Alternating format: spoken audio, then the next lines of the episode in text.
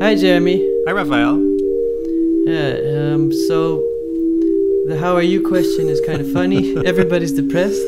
Yeah, but I, I mean, I'm really, um, I'm always hopeful, um, and I think that. Uh, yeah, I'm the opposite. I'm, I'm, just, I'm, I feel relaxed because I'm kind of like, okay, the end of the world is coming soon. That's okay. Then I'll just enjoy myself in the meantime. I mean, you do have a band called Cold Void.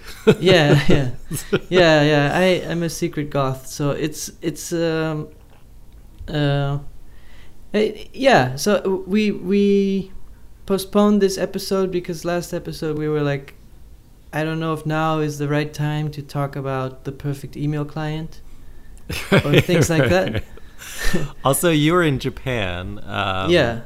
Uh, which, you know, kind of is something I've been thinking about because I've been imagining you away in Japan and thinking about, you, you know, your life of like, you kind of aspire to a lot of Japanese values. and I thought about, in this time that we're in, this kind of political time, I don't know if this is what you want to talk about, but it's like we have to put up with a little less. so it's like coping with like a little bit less. But this is like a very zen-like moment for a all test of, of your own. Uh, yeah. Of your own balance. Yeah, a test of your own balance. Yeah. And right now, there's like a there's a movement in in across America or across the world towards leading a more minimal life. I'm, I'm, sure you've heard about this. There have been a few books on the topic and stuff like yeah, that. Yeah, which is is just coping with being poor. Hmm. Do you think that that's why it exists? yeah, maybe. I I, I mean, um, I I started getting rid of stuff because I was moving to different countries. That was really the decision. Mm-hmm. Um, so th- maybe that's an interesting topic that we can talk about today. Yeah, like stuff and and the accumulation of stuff and how hoarding also um, gets you stuck in spaces because you become more and it also makes you more fearful because you have more to hold on to. Yeah like it's this this like there's this psych i mean maybe there's this yeah there's this cyclical kind of thing that happens accumulation and then like and then i don't know what's the opposite of accumulation? Well, but, but for me for me it was um, i was always making images and drawing and i always needed reference images. So I collected a lot of old magazines. I had a, like you know those drawers you can fit under a bed? Yeah. I had two of those completely filled with old newspapers and magazines. And I moved around when I went to art school and a bunch of time I, I moved all that stuff with me. And I had a lot of books, I had a lot of stuff, but then the internet happened, so I was like, okay, I don't need to have a picture of a cow and a picture of grass and a picture of a bottle of milk so I can draw it and know what it looks like. Because mm-hmm. I was always looking for the most typical images. If if I wanted to work with a door in an animation, what does the most average door look like so everyone around the world can recognize it as a door? Uh, so this was reference material for you. Yeah, but this was all before um, Google image search. So as soon as that happened, all those magazines were out. I was like, I don't need them. And then as soon as the the streaming music happened, or MP3s, the CDs were out the door because I love music. So I had a mi- million CDs. Um, but it's really interesting because I think you know there's this image of the, especially the New York artist. I think of a hoarder, like who hoards like every scrap, every sketch. Maybe it's the Parisian artist too. Like it's like you know, Rauschenberg. Yeah, you walk into their studio. There's there's artwork in the trash. Like yeah. why they haven't taken the trash out, I'm not sure. And and then that's almost like uh, this this physicalization of a a, a mind wandering, and that's mm-hmm. really exciting to see. Yeah, yeah, exactly. Yeah, I think it's you're right. It's the crazy genius on display, or the mind uh, unraveled, or whatever. Yeah, because it, the studio of a poet is kind of boring because it's just a typewriter. There's not much more. right, just a lot of uh, a rose and, and, maybe a few petals on the ground and a glass of wine. But yeah. um, but, but yeah, yeah. You, you you also try to not accumulate too much. Or yeah, really and it's not in my nature. So I think like you're very talented at it. And when I visit your home uh, or I look in through Skype as I am now, it's like there every single thing has its uh, like a, a, use, right? Like, and there's not even an inch of additional. You're in a very small apartment too, as am I. Yeah. yeah. Um, but as a studio too, it's like the finished artwork. There's not very much, you know, there aren't sketches strewn about and I don't know. Well, I they're started all on the computer. Yeah, yeah. yeah. Well, that's the, the, the thing, I guess. Um, I have a lot of cables everywhere, though. I have a problem throwing away. You're not going old, wireless. Well, I wish. I wish it was possible, but I so I have like a whole storage cabinet and Kristen, my partner will say like oh, it's a problem because I I can't throw away a cable because you just I was in this I lived in this world once in the 90s where you would it, it didn't you were going to be in a situation i've been in these situations and and so it's a live performance or something and someone's like we can't hook these two machines together what are we going to do and i'd be like oh, don't worry i have an adapter for that and actually one piece of news that came out over the They, over the there last used to be weeks- in my art school. There was uh, the the tech guy who would Yeah. fix all the computers, and he had one of those photography vests with a lot of pockets, and it was filled with floppy disks. And any problem you had, he would whip out a floppy disk. He's like, "I got a utility right here." Yeah, it feels really powerful. Like, Yeah. yeah, it's like I've got a shareware solution for that. But in I used to work in a electronic art gallery, and it was an even bigger mess of wires. But it was like it felt really like I don't know, empowering to know that if someone there was going to be a pro- someone was going to have a problem, and I was going to be the one to save the day. It's kind of a form of heroics. But I also had like a lot of deep anxiety. It's almost like in the 90s or early 2000s it was like the equivalent of your phone running out of battery be like i don't have the right cable for that or something Yeah, but So- now in your your daily life, the cables are. So what happened to me is I was exactly the same. Is like you don't throw something out because you might need it. That's Yeah. that's natural. But then you start moving to different countries, and you're like, okay, I'm probably not gonna use this VGA dongle anymore, right right etc. So when you move, you tend to um, evaluate everything, and then it's really rare.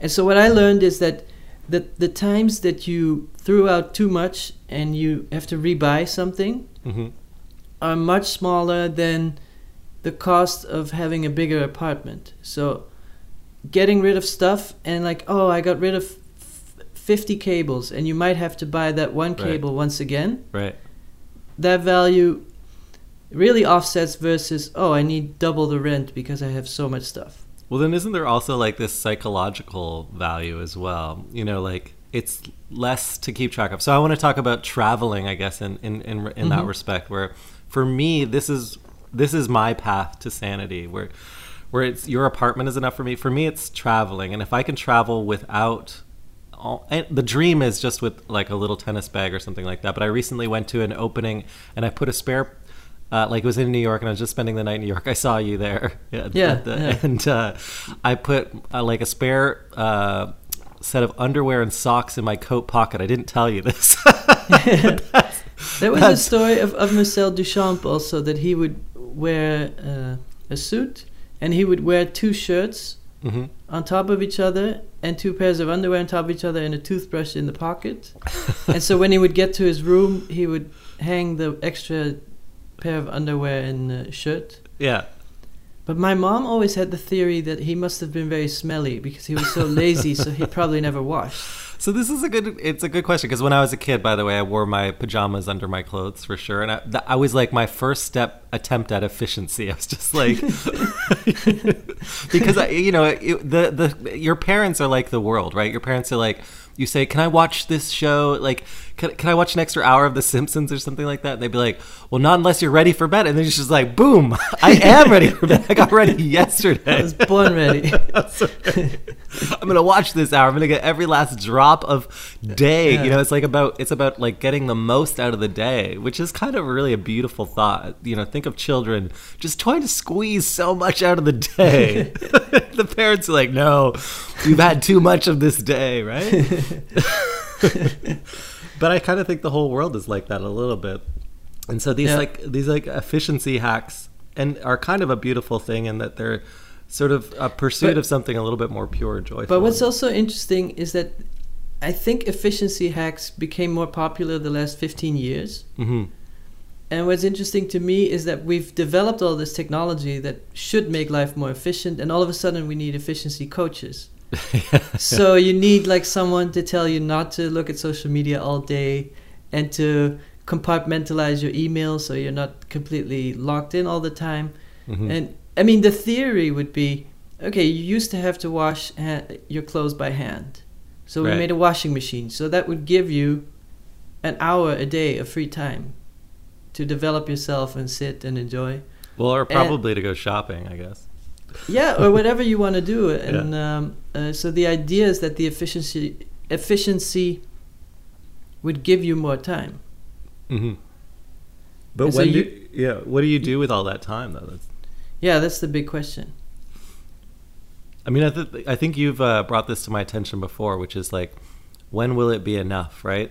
sort of, and we've talked a bit about artificial intelligence stuff, but like, imagine we live in a place where we don't have to work anymore. We've become so efficient um, that we don't have to work. Are we just gonna sit around in white boxes with no things as well? will, will will we not have anything to do? Or own or feel like you know what? What is the? I don't know. Or is it Well, it, well, well it- I I think it's important not to think of the whole world, but what would you want to do? So if if you had all the time in the world, what would you do? I would I, I would probably be like computer programming, like messing around.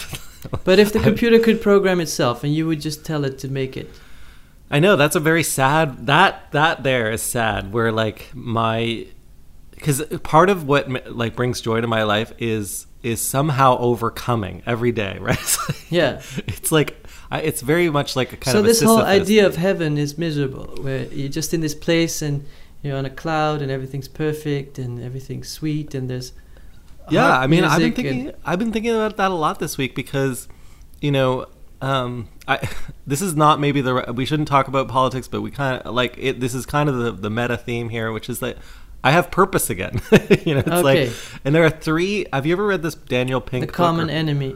Yeah, but there's a book about motivation that this guy Daniel Pink put out. He's like, you know, one of those people that writes books, an Yeah. author.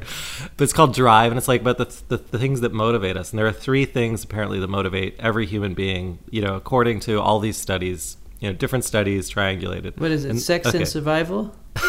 no, I mean it. It's not. It's not. It's you're gonna. It's gonna seem obvious when I when I say the three things, but you're gonna have to buy my five dollar DVD. So- no, but right after the break. a word from you our sponsor. Yeah, exactly. Uh, no, the, the three things are pretty obvious. The first is um, is autonomy, of course, right? You don't want to, you know, you you want people need to be free to do what they want to do. So that's the first thing. So prisoners probably uh, not very happy, though they have full autonomy in their cell. I'm sure they can do all kinds of things. You get to sit in that corner. You get to sit in that corner. You can You look can- at your hands. You can look at your feet. You can scratch numbers into the wall. well, there's a there's a very there's a variable rate of autonomy in any in any situation. Yeah. And then, uh, but being told not not being told what to do is super important. Like if you've ever had a team that you've worked with, you know, you don't want to. But that's a complete illusion. Yeah, that, I'm not saying, Raphael, that these things aren't are, are in some way not. You couldn't fight back against them. You, you certainly No, could. no, In but what I'd mean is that uh, first of all, you have to behave within the parameters of the law. Mhm. So that's that's one limit to your freedom, and then there's also there's the common morality you grow up with. So I I grew up with a morality, maybe an emphasis on art and self development. Mhm. So I'm a prisoner of that. I'm constantly thinking, how can I make better work? And it's compulsive, and it doesn't make me happy. But it's just it's my identity. So. Um, I, it doesn't make me happy or unhappy, but I, I don't think I have a choice Mm. so there's no freedom. It's not like I can just be like, you know what, I'm just gonna uh, do something completely. I I think I've I've been programmed. So and a lot of people, everybody's programmed to an extent. So I don't think there's so much freedom. Well, all I'm saying is like let the program run. Don't force quit that program quite yet. Yeah, so, yeah. so that's the first one, autonomy, and then the second um, one that you you know that you're you and I are both going to be familiar with is mastery. So it's like getting good at something, like a Mm-hmm. like a craft or a skill, is incredibly important to motivating uh, people or people's motivation. So, like, I mean, you're good at um, at internet art. You're good at making um, graphic representations of. Yeah, you're great at podcasts. You're great at motivating me to do Yeah. things uh, that I didn't think were possible. And um, I'm maybe good at uh, at sometimes making people laugh. You know, but I, and, I- and that's something that I'm always trying to get better. I'd, I'd rather I'd like the more smiles. Yeah, every smile. you're smile. not very good at insulting people. I think no, that's not one of your talents. yeah, it certainly it's not something uh, that I've. Well, you know, a mean spirited joke can certainly. Those are kind of fun because, Yeah. especially when a person doesn't the- realize. the other thing, my my response to this whole news cycle situation was that I turned off a lot of the signed out of Twitter. I was already off of Facebook, and I just think I've been reading older novels because I think Mm. it's nice to read some more long form and things that happened in the past and feelings that happened in the past. But one book was that a lot of it was a quote in a Dutch novel that a lot of people define themselves by the level of discomfort they can handle. Mm. So that's like a, a, a proud thing of like how much discipline you can, how much discomfort you can, Yeah. what your what your uh, what do you call it? Your level, y- your barrier is your your Like- pain barrier. That, is that like one of those things where if I suffer, I can then have my reward or something? Yeah, like you you can brag about going through hazing at a, at a sorority or fraternity, or Mhm. You went in the in the army, or you're part of a Mm. church, or you're part of. Uh, it's like, oh, I had a studio and it was cold, uh, but I Mm. did it anyway, and I persevered. And uh, That's interesting. It makes me it, think it, it's it's not it's not a proud thing to say like, oh, everything was handed to me and I just Right. fell into it. Well, even among this is I was reading an article about this being sort of a symptom of historically and again today of the bourgeoisie, you know, like some way of feeling superior by doing with less. So right now it's like dieting and exercise and Yeah, that, that's you know- another example. Yeah, it, like like how much can you put up with, and that's and that's your proudest achievement. but it's like a form of like moral moral high ground, right? Like yeah, yeah. that uh, by having less, I have more than you because I can suffer more, right? It's like there's a there's another book on leadership. I have a lot of you know I shouldn't quote all the management and leadership books that I've read, but there's no, another you book should. like it's interesting. uh, it's like leader. It's called Leaders Eat Last, or yeah, I think that's the name of the Mhm. book. Uh, but basically, the idea of like this servant leadership is a big thing among. yeah, there's an expression in Dutch. Um, uh, it's something like rich boss, and, uh, uh, poor boss, and rich servant. Uh, right, the right. idea that exactly. the boss is taking.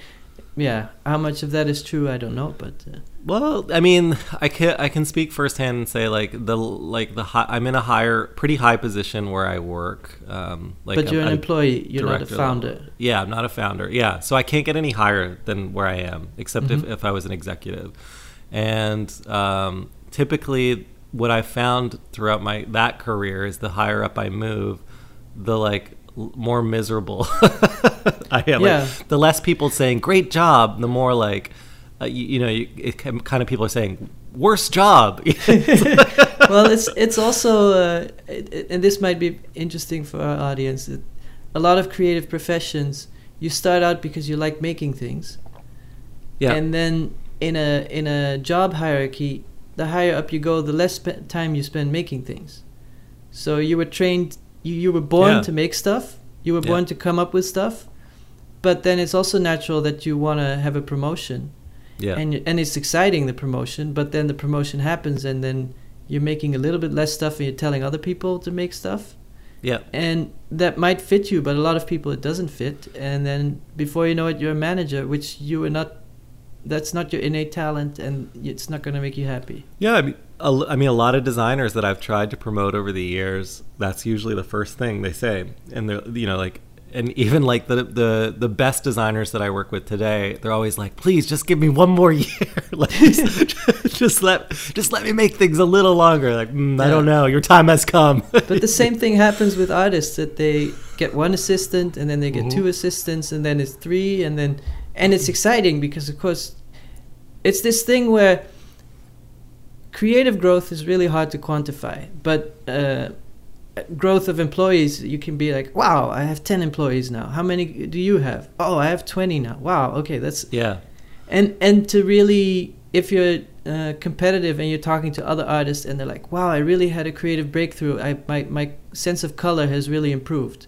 Yeah. that's so abstract that you can't really measure it and people want results Right. so then they you want to into hear your studio is large, or you're getting, Yeah. you're going to Venice, or yeah and so you get into the measuring the wrong things so you Mhm. start measuring uh, these these exterior results whether it's your promotion or your salary or the number of assistants or awards and they're kind of insignificant but it's hard not to care and then uh, you get caught up in that yeah and Yeah. It, it it might lead you in a direction where you end up being a manage, finance manager more than uh, a maker Yeah, yeah, and I think that the, so these things are in constant tension. It, it does lead to the last and most important secret of motivation, which I'm sure everyone's guessed by now is uh, is why I, you know I have some hope and excitement for the future, which is a sense of purpose.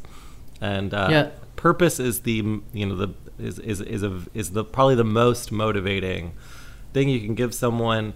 Whether that's a and maybe that's why they're willing to do all of those shitty things. it's like Well, yeah. I mean, all be a relig- religion person. has this has this nice uh, uh, either religion or money or all these things give this nice exterior um, way of measuring things. So Mhm. yeah, it, it you can be like, okay, I I helped this many people today, so God loves me more, or yeah. I made this much money, my family is safe. Yeah, no, I was thinking about it this week because, uh, like, an ex- executive asked me for like, well, how many people did we talk to this year about our product? Uh, I work at this company, a software company called FreshBooks, and we make accounting software, and, and we're very user centered. I right? saw they also sponsor podcasts. Yeah, we we sponsored nine. Yeah, we should get sponsored. I have an inside track. but you know what? We have to get up to ten thousand listeners. So this is my chance to say, like, please share the podcast with your friends because I think if you don't get up to ten thousand listeners, no one wants to sponsor you. But anyway, uh, numbers aside, we're just talking about if the numbers change, nothing changes. There are certain spots at which it does. Um, but the, anyway, the, this person was asking for the actual number of people we talked to as if that made a better product. Now, it does. I know how it does, but the actual number has nothing to do with that. Um, it's the process by which you speak to people and you spend time with them, getting to know them. You don't design in a bubble. And so, like, whether it was a thousand or fifteen hundred, and it turned out to be twelve hundred last year, um, it doesn't really matter. It's just a number, right? But what matters is the intent or purpose behind it. The purpose, uh, of course, was to get to know people better, so you understand what they. But in a in a business, you do have objective measures. So I, that's very different from personal growth. In a business, you can say, okay, we can measure how many customers are active and how many Mhm. customers uh, slowly stop using the. p- I'm talking about something yeah. like FreshBooks, Churn or where I think yeah. a, a big problem is, like if it's like a gym membership. If they don't come back very often, after a while they cancel the gym membership. So I mean, but these metrics are entering our lives as, and this is kind of another thing, you know. So we, when we stop accumulating goods, it's like, do we start accumulating how many steps we, you know, Yeah. we took, how many stairs we climbed, Or how like many how calories many- we consumed? yeah, or how many interesting places we traveled to, uh, how many. Right. Uh, It's a Yeah, stockpile. Like there's you want to measure something, yeah. there's a virtual pile of goods though. Even once we strip our homes I bet bare. there was a time when it was like, how many children do you have? yeah, that's right. a hundred. Oh my god! But you know that was obviously a very Gotta get- gendered. Back to the bedroom. Let's go. Yeah, the poor woman in that situation. That was not. That was a much less equitable Well, society for sure. That's from your point of view. Maybe that gave the woman a lot of purpose, and she was not worried about a lot of stuff that people are worried Mhm. about now. Well, except that I think there was a. To be fair, the threat of dying every time you had a child back then was yeah, but high. but uh, I mean. Uh, oh, you mean like religious uh, purpose as well? well, my my grandparents, my my grandma had sixteen children, hmm Oh and wow. she also almost died uh, at at one point. But I'm sure that that gave so much conviction hmm Like oh, like each one. That- yeah, like that feeling. that- Maybe that is a modern problem of people feeling uh, without purpose and maybe having too much free time. So the mind starts to go in a cycle. Like, what's important? What should I do? Is, is Mhm. my life relevant? But I think for my grandma, being very religious and having 16 children, she did not have a lot of time to think like, "Am I important?" It was she was so important. She was just she was the life thread and uh, for Yeah. 16 people. Right. She was actually like the the manager, if you will. Like she was. Yeah, but and and the the the love provider, the care provider, the everything. Mm-hmm. So uh, it, obviously, it was very yeah. But basically, when she opened her eyes in the morning, there was already people waiting for her. Like, where's breakfast, you know, Grandma? Where's like, make my bed? Like, there was there well, was, I there was always I definitely always go need. in this podcast. I always go back to the stories about that family because we're talking a lot about technology and uh, how Mhm. humans are changing, and it's it's just two generations away. Right. So I Yeah. don't know how your grandparents lived. If they came from the city or from a farm or Um, well, I had my Ukrainian grandparents were um, from a you know, from a farm, but a collective farm ultimately. You know Mhm. that they escaped uh, under the Soviet um, rule in Ukraine, and there was a famine. So that's not a great story. But on the other side, I come. Well, from it is a great of- story. I it's mean- not a happy story, but it is a very interesting it's, a, story. it's a very interesting story, and actually, we could do a whole podcast on famine and genocide. Well, but but it's also Yeah. like like there's such a common uh, uh, feeling now that it, people are very unhappy with a lot of things. Well, but then you look back at that and be Totally. like, "Whoa, we got it pretty good." Yeah, actually, in relationship with what we're discussing today, that you know, they would they were they would never. So when I would go see them as a child, uh, you know, uh, I was always terrified because there was a- any you know any kind of I could do so many things wrong, but the thing I could do most wrong was like not finish my meal or like even waste you know wasting a crumb or something. No, of course the food was delicious, but like you know this was like It was very know, fatty and a big amount. Yeah, exactly. Yeah. But also, like you know, we were so lucky because obviously they had almost starved to death, right? And it, Yeah. it's a it's a cliche, but that's the, the, life the day, trajectory you want. You want to start out like crap and then go to comfort, and not the other way around. Well, let me like tell you one like again, these stories sound cheesy, but they're really real. Like my grandfather would pray for snow. You know, right? Like where we're all like, "Oh, it's it's getting cold outside." he was praying for snow because it meant he could make a little bit of extra money shoveling sidewalks, right? like that was that was how he's going to pay for Christmas. Like- so you know, he, he was definitely like he was looking for more. You know, in all the, the right places. You know, wh- when life gave him lemons, he kind of figured out a way to make something out of it. But I, I kind of feel that art gives you that sense of purpose because the, the odds are so bad that you'll make it and at any point that you feel like you've made it you can just drop back and the and the horror idea that you have to go back to regular society is so Right. so scary so you you're just oh my It's, oh maybe yeah, maybe you're right. It's like a form of heaven. We've been invited into this amazing cocktail party or dinner party, and then at any point we could get kicked out. Yeah. back, back, back outside. yeah go back stand with the regulars yeah Uh, No, but, I, I've yeah. spoken to artists who um, are really on top of the game. So top of the game is things like Venice Biennial and solo shows in museums. So, uh, speaking to someone who just did that, just like did a solo show in a major New York museum and the Venice Biennial, both very successful uh, in terms of sales and in terms of critical response. And he had never been as unhappy or scared because, like, where do you go from here? it- Mhm. You can only go down. Yeah. Well, or you can go sideways. Yeah. You could start. You know, one thing that some people do is they just they stop doing a thing. Yeah, they yeah, stop yeah. trying to go higher, right? And then they Yeah. go sideways. Yeah. And I don't always think that's they such a start bad doing thing. a podcast. Yeah, I mean that's kind of the way I think about things. I Yeah. I, I I used to be very like solely focused on like the so-called museum or show, and then the closer you get to a museum show, you realize how kind of crappy that's going to be, or like Yeah. not not totally crappy, but like that it's not as you you imagined or as a myth that it's one thing, but it's actually not the other. I heard a story of a a major artist that was offered a show at the Guggenheim and uh, it was because uh, someone canceled. Enough. Yeah, they're like, yeah. So, but the Guggenheim is like, you can have this show, but you're gonna have to pay for anything, everything. Yeah. Um, and we're not gonna do anything for you. And so, of course, they took it, but it cost them a fortune, right? And you know, Yeah, but it also you make money afterwards because you had a show in the Guggenheim. Your value goes up. Yeah, theoretically speaking, um, but the music, like museums, increasingly are also asking. I'm sure they've asked you, or they might, you know, or your your. It's like considered artistic strat, uh, like an artist strategy to donate your work to the museums, right? Like you should. Yeah. It's all you know to to help you build up your commercial value. And it's just like ah, I don't know. Anyway, that's a whole other. It's uh, like protection money. Yeah, yeah, that's true. but ultimately, you're like, oh, this doesn't feel good. Like, like, I Well, I used- in I more to think- charity than. I, when when I was in art school, I used to think if you're showing in uh, artist spaces, so not in a commercial Mhm. gallery, that you would already be, you've made it. Like that means that you have like Mhm. ten assistants and a big house, and because you were in this group show in an in an art space.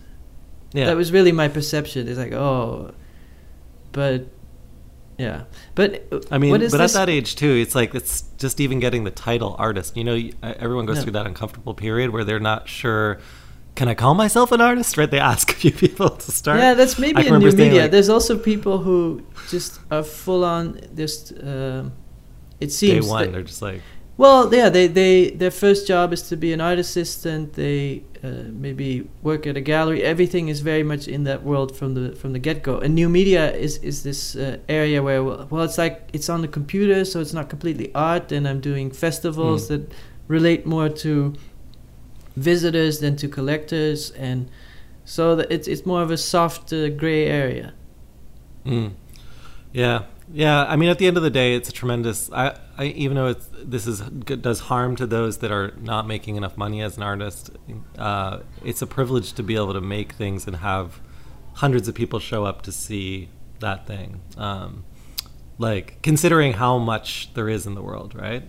Mm-hmm. Uh, I was thinking about Leonard Cohen this week because there was another shitty thing that happened, which is yeah, that Leonard I Cohen. never really died. got into him, but uh, his- well, his what's up? There's one amazing story about him uh, that's worth talking about in regards to this, which is that he was a, a, a apparently a very he he didn't think very well of himself. Like obviously his songs are kind of pessimistic, but Mhm. he has one of the most covered songs. I think it's the most covered song. That is to say, other musicians have played this Yeah. song in their own version.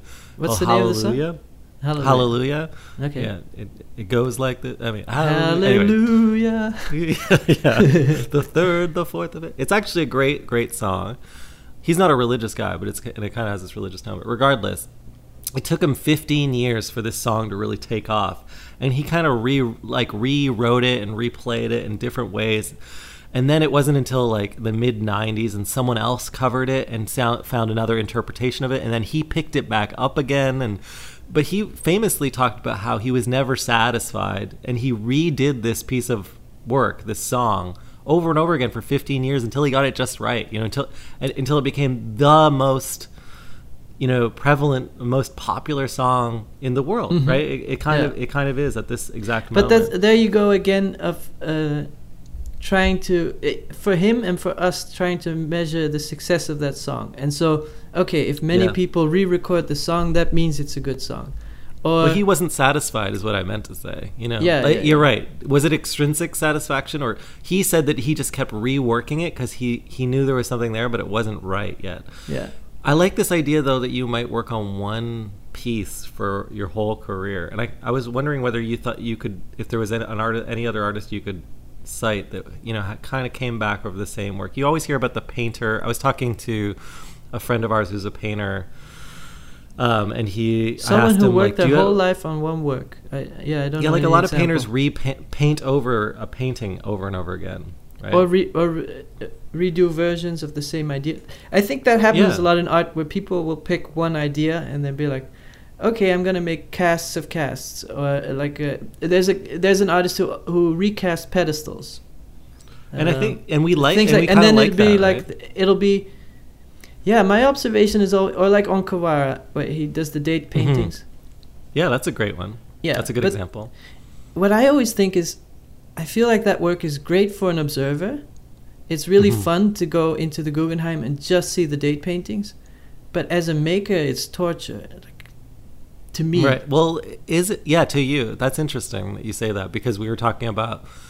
We've talked about like finding artwork that you can make efficiently. It's kind of like whenever you come up with a quote unquote series, right? It's kind Yeah. of like every artist is just it's like a little company. They're con- trying to come up with their next series, something the that they can do in the season and uh, yeah. Well, again, it's about efficiency, right? Like if you can eke out that like because you don't want that piece just to go out in thin air, right? You kind of want Yeah. if no one's going to pay attention, you at least want to get it.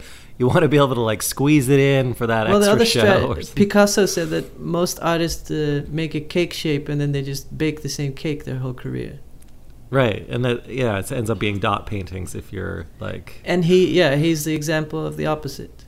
yeah, yeah. No, for sure. I mean, But I'm I- the opposite. There's but, there's no rules, so th- there's there's great examples of people who make awesome cake shapes and then make perfect cakes the whole their whole life, and there's examples of people being all over the place and it being very interesting.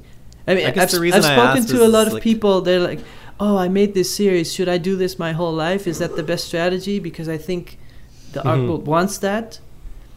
But then it, it might be interesting if you could uh, sort of make a metric of like the hundred most successful artists and be like, are they more the type that do, do is is that the type of artist who does a lot of different projects, or is that a sort of a monolith artist? Mhm. And then see the metric and be like, okay, well that's the most successful strat. My guess is that it's pretty even. Yeah, maybe it doesn't matter. But I thought I was thinking about it in terms of cum- accumulation, right? Like accumulating ideas versus trying Yeah. to perfect a single idea. And in regards to motivation, that mastery, you know, is such a big part of motivation. Like getting good, really good at one thing, Refinement. refinement, But- like but- that, but if- that if Japanese concrete, knife if- maker or something. Yeah. So if if you look at a an example of an artist who was about refinement, so maybe someone like who comes to mind for you? Someone who about that, that that comes to mind in regards to refinement. Hmm. I I mean I keep coming back to crafts people um, in my head. Because because there's people like Warhol uh, who pretty much have the same theme but do a lot of media and like Well, I okay, do- now I'm going to yeah. produce a movie. Now I'm going to do screen test. Now I'm going to do a sculpture. Now I'm going to do performance. Now I'm going to do a newspaper. Right. So it's it's just trying the same idea and the same tone of voice in every possible way. Well, sometimes it'll be a material-based artist. I think that comes to mind. I, I hate to cite him because I really, really don't like his work that much. But Jeff Koons, like famously, like had to get the perfect finish, and then Yeah. continues to like do this material-based research. And for him, that seems to be very motivating. Richard Serra might be the same with steel.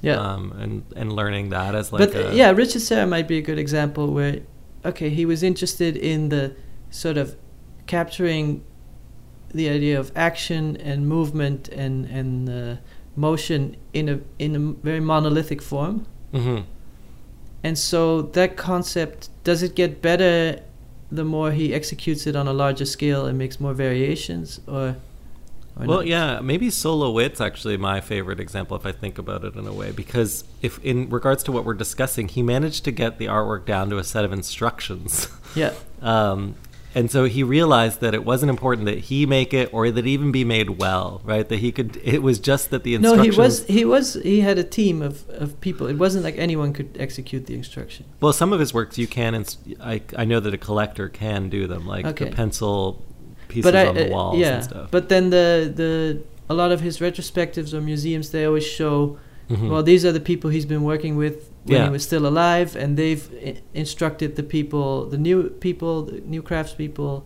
yeah. uh, and it's pretty specific it's not like anyone can just do a sloppy job I mean, it does remind me though that like you know how he was quite old when he died, um, and I'm thinking of other artists that managed to stay motivated. Like so, Louise Bourgeois is the one that comes to mind most often. Like, Yeah. managed to make pretty relevant work, like very relevant work, into her 90s, right? yeah Ag- agnes martin also Oh yeah, Agnes Martin, fantastic. she has the retrospective now at the guggenheim it's uh, Yeah, I tell me. seeing. uh, Can we take a brief moment to discuss that? What did you think? I haven't I seen loved the show. it. Yeah, Mhm. I mean, I, first of all, I really love the Guggenheim for the chronolo- chronological uh, architecture. So you have this spiral case that you walk up, and you kind of follow the life of an artist. If it's a solo show, Mhm. uh, so you start at the bottom and you walk along, and it's about a half-hour walk, I think. So over the course of half half an hour, you see someone's investigation of something for their whole life Right.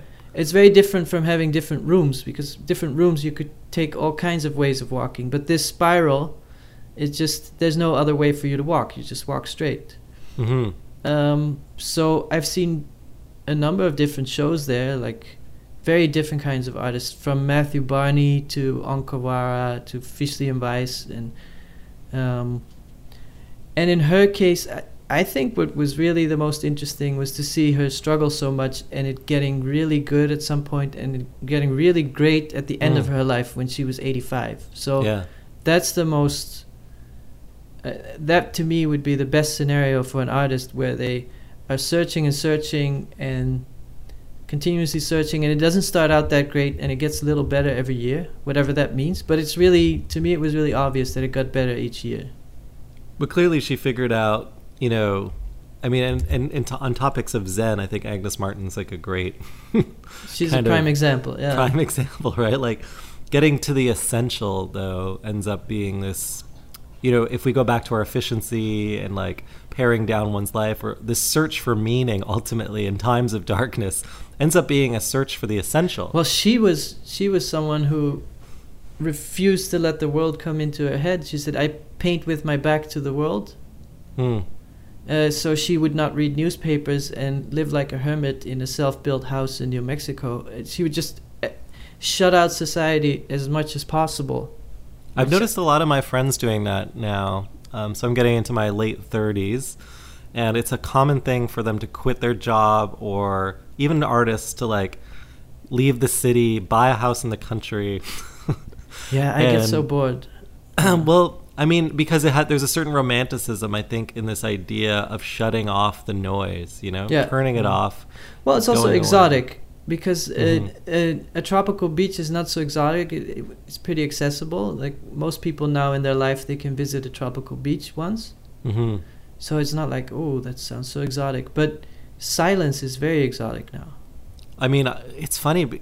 I mean, we're, I, I just, I was struggling to find an idea for a performance I have coming up, or not an idea, but a way to do it in a reasonable amount of time, which is quite often the, the thing. The, the efficiency. I was looking for the efficiency on a project um, for a performance in a couple of weeks, and I always do the same thing now. After all these years, I. I wasn't dirty, but of course I ran a bath. I know you, I, don't- you, you don't have a bath, I don't think, in your apartment. I do, the- yeah. Oh, do you? Yeah. That's great because for me anyway, the bath is that is the only place I can go. And I be think com- you just you get ideas from looking at your own body. You think. your body is really inspiring to yourself. Oh, Well, wow. that's it. My naked body. There's no noise, and Yeah. so like not even like should I be wearing this or whatever. It's just like I'm floating in I, stasis. I, I, I thought uh, uh, for a long time I was thinking, is there a, um, is there a method to find more ideas? So I, with my websites, I always remember very clearly where I came up with the idea. Like Mm. I remember making popcorn at a certain place at a certain time and thinking, oh, I should make an animation of that. Yeah. So I wrote down all my websites and then wrote down all the moments that I thought, okay, I was in a train.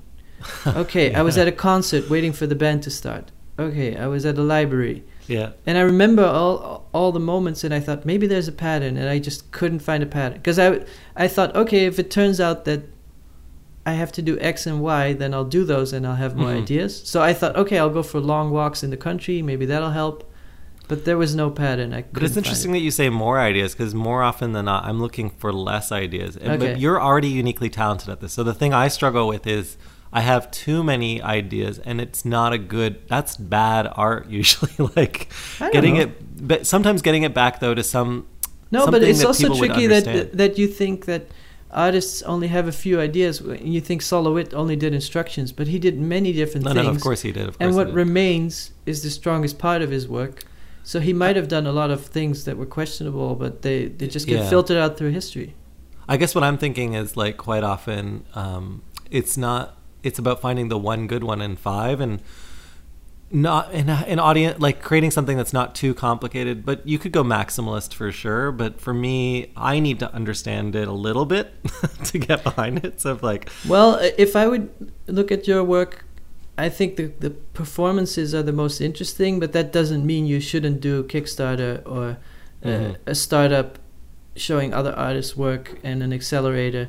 But the performance is where I think what I enjoy the most. But maybe all of those other things feed the performances. So well, they do for sure. But and the reason I like a performance is because I don't always. I'm not always in control, and Yeah. we've talked about that before. But like not being in control is a part of accepting and moving forward and like being in the moment. And it really is a great feeling, and putting yourself in that situation of just being. Mhm. I don't know if I'm trying to. I'm trying to get this to like a. well, you every- also like to be with people. I do. I, I do like to be. I, I like to be with people. I like to be. I like to make people smile. When I have that connection with you and with others, where I look into their eye, I see that they see what I see, and we both smile. I always, I always remember like when you're in high school and you saw a friend by accident across the street. Out in the real world, you know, Mm. you see someone walking the opposite direction. You're like, "Oh my god, it's my friend!" And then you both acknowledge that you're out in the real world not as who you are, but as perf- performing as human beings in the world, you usually I would burst out laughing as a child because I thought it was That's so interesting ridiculous. because it's it's very far from um, uh, painting. hmm So painting is all about making something that will do the job completely separate from the artist. It Right. will hang on the wall and it should do its its whatever it does that way.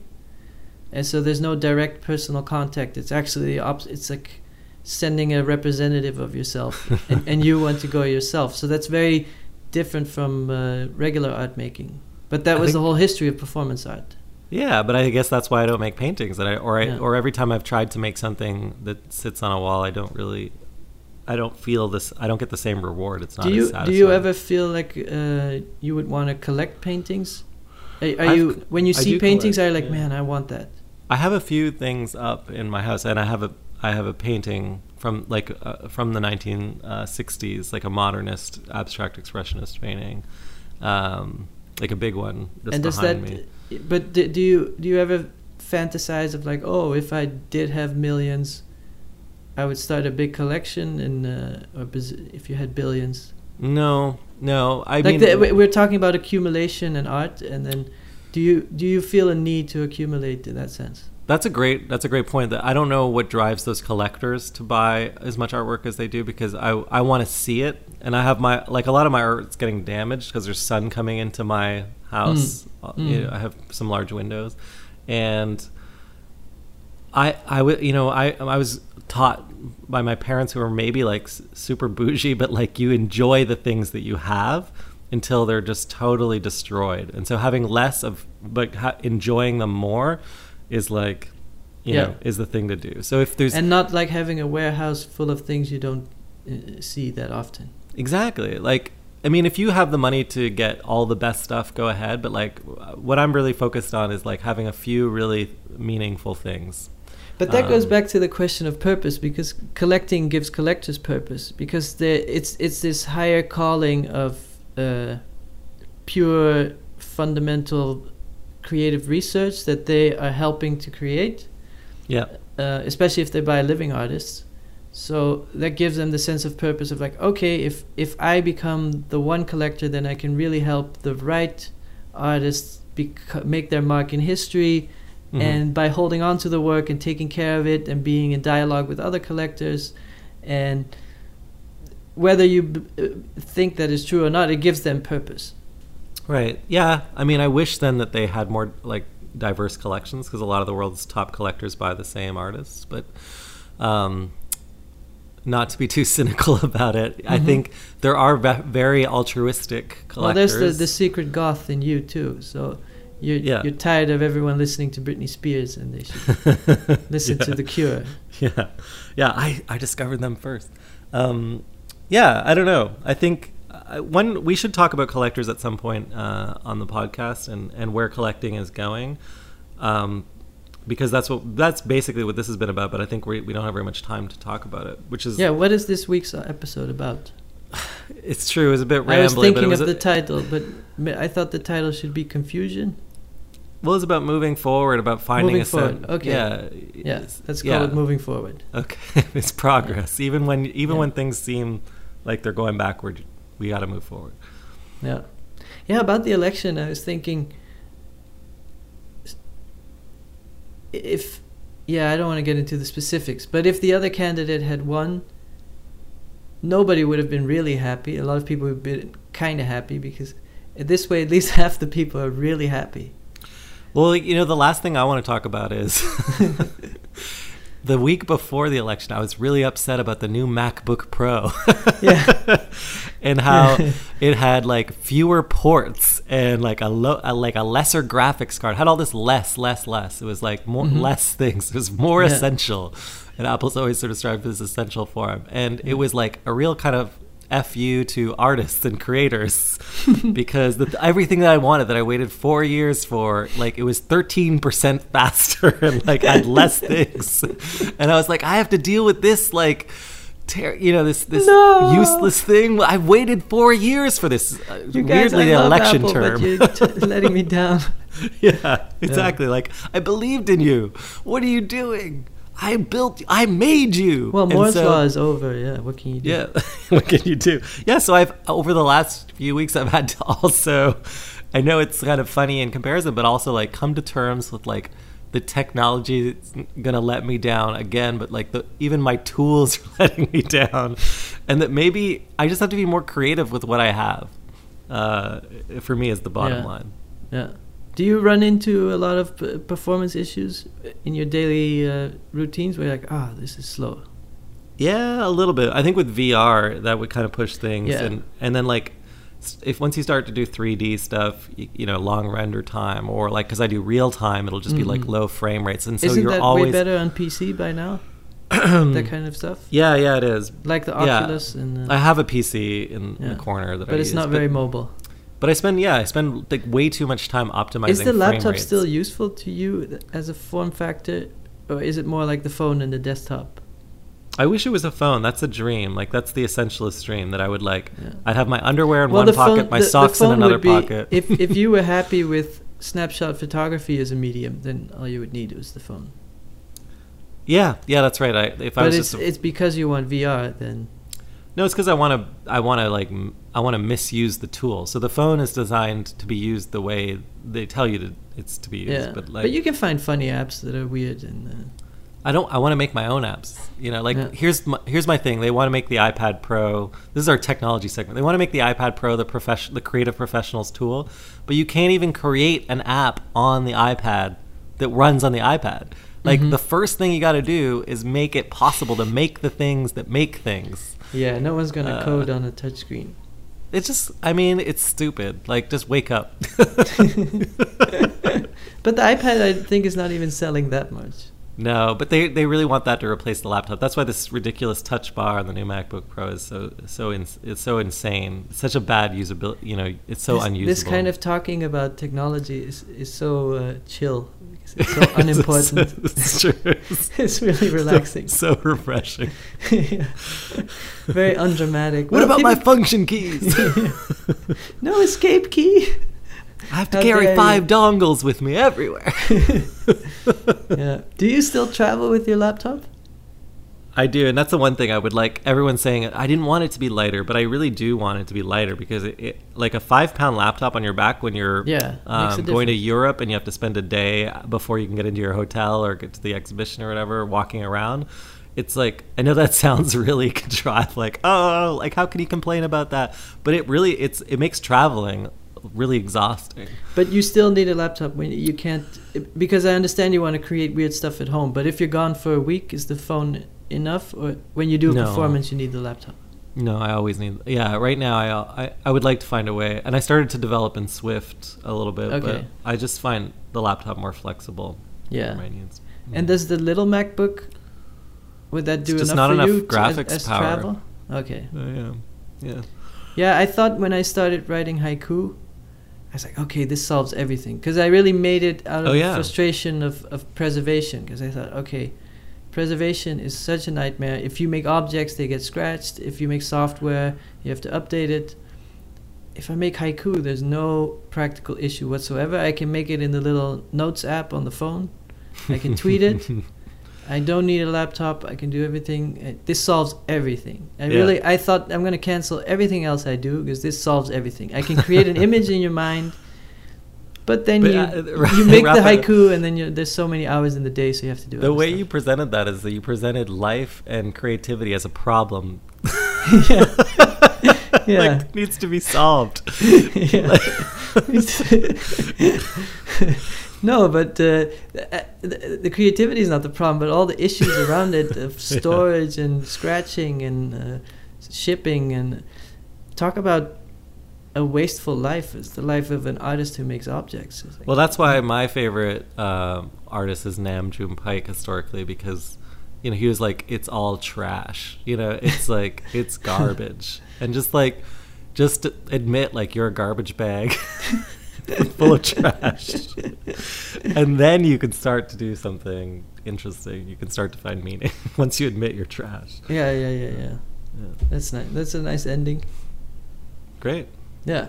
Okay. Well, it's always a pleasure. I feel much happier about everything. Yeah, yeah, yeah. And Um, Um, until next time, I guess. Please share okay. the podcast, and if you find any meaning in it whatsoever, let us know. Oh, yeah, yeah. I'm at Jeremy Bailey on Twitter. Should we do our tweet handles? I've noticed other people do that. I'm at Jeremy Bailey. Uh, I'm at New Raphael on on all the social media. I know you're against. Uh, You're trying to get rid of social media. I noticed mailing. Well- by the way, mailing lists are a new thing. Someone just sent me a thing like, "I'm trying to get off social media, so now I have a mailing list." It's right back to email again. Yeah, or like announcing on social media that you're quitting social media. Yeah, yeah, yeah, exactly. Whatever. I just saw try- someone post on, on Instagram, we need to get off of Facebook, it's a corporate network. And he posted it on Instagram, it's the same company. Same company. Yeah. Wait, maybe if they get on WhatsApp, they could talk about it. yeah, we need to have an encrypted again. social network. well, apparently, after the election, you know, you must know this. Like all the encrypted Yeah. email and Yeah. chat applications. yeah, because anyway, we all have these government secrets. let's talk about encryption on another show. Uh, we'll talk about standards. secrets, secrets, Yeah. and open standards. That'll be exciting. I'm very, uh, open standards are very dear to me. So I, I want to talk about that. okay, Yeah. cool. Yeah. You pick the topic next time. I was just trying to cheer you up today. Yeah, thank you. See you next time. See ya. Bye. Bye.